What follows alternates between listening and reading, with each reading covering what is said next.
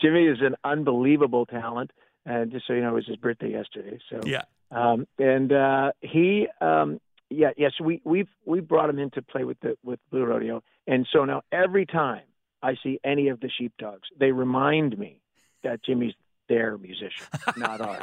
And, He's you know, ours. they're Back big. off. They're big boys too. Yeah, they're big shaggy boys, so they're intimidating. And uh, I was like, okay, okay, sure. So, uh, but Jimmy, Jimmy is a Jimmy's an actually uh, he is a real um, he's a genius. He's, he he learns things in an incredible way, and much much quicker than mo- than most people. I mean, he got his first guitar when he was ten. By the time he was eleven, he was on the Mike Bullard show. Yeah. So that's that's not the usual trajectory for anybody playing in their bedroom. No. So Jimmy is a genius.